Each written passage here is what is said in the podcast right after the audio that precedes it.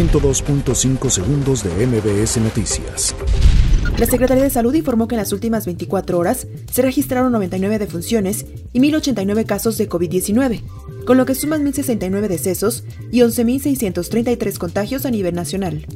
La farmacéutica PISA donará 200.000 kits de protección que contienen careta, cubrebocas y guantes para el sector salud, así como alrededor de 2.2 millones de sueros rehidratantes Electrolit.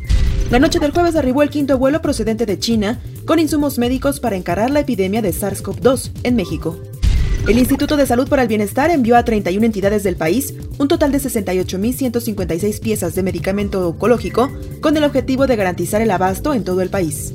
La Comisión Nacional de los Derechos Humanos anunció que aportará 100 millones de pesos para atender la emergencia sanitaria ocasionada por el COVID-19. El gobierno de la Ciudad de México colocará señalización especial para advertir sobre los riesgos de contagio de COVID-19 en lugares públicos como transporte público y tianguis, así como en zonas donde se han reportado aglomeraciones.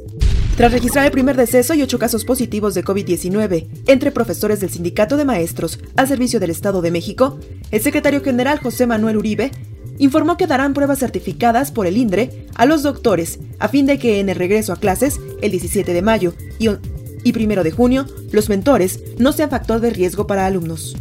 La Suprema Corte de Justicia de la Nación declaró la invalidez de diversas disposiciones de leyes penales de los estados de Tabasco, Baja California e Hidalgo, debido a que los congresos estatales invadieron facultades exclusivas del Congreso de la Unión. La Organización de Naciones Unidas advierte que crisis sanitaria servirá de pretexto para medidas represivas. La ONU sugirió el jueves suspender el retorno forzado de migrantes a México y Centroamérica ante la extrema vulnerabilidad de las personas en situación de movilidad humana por la crisis sanitaria de COVID-19. 102.5 segundos de MBS Noticias.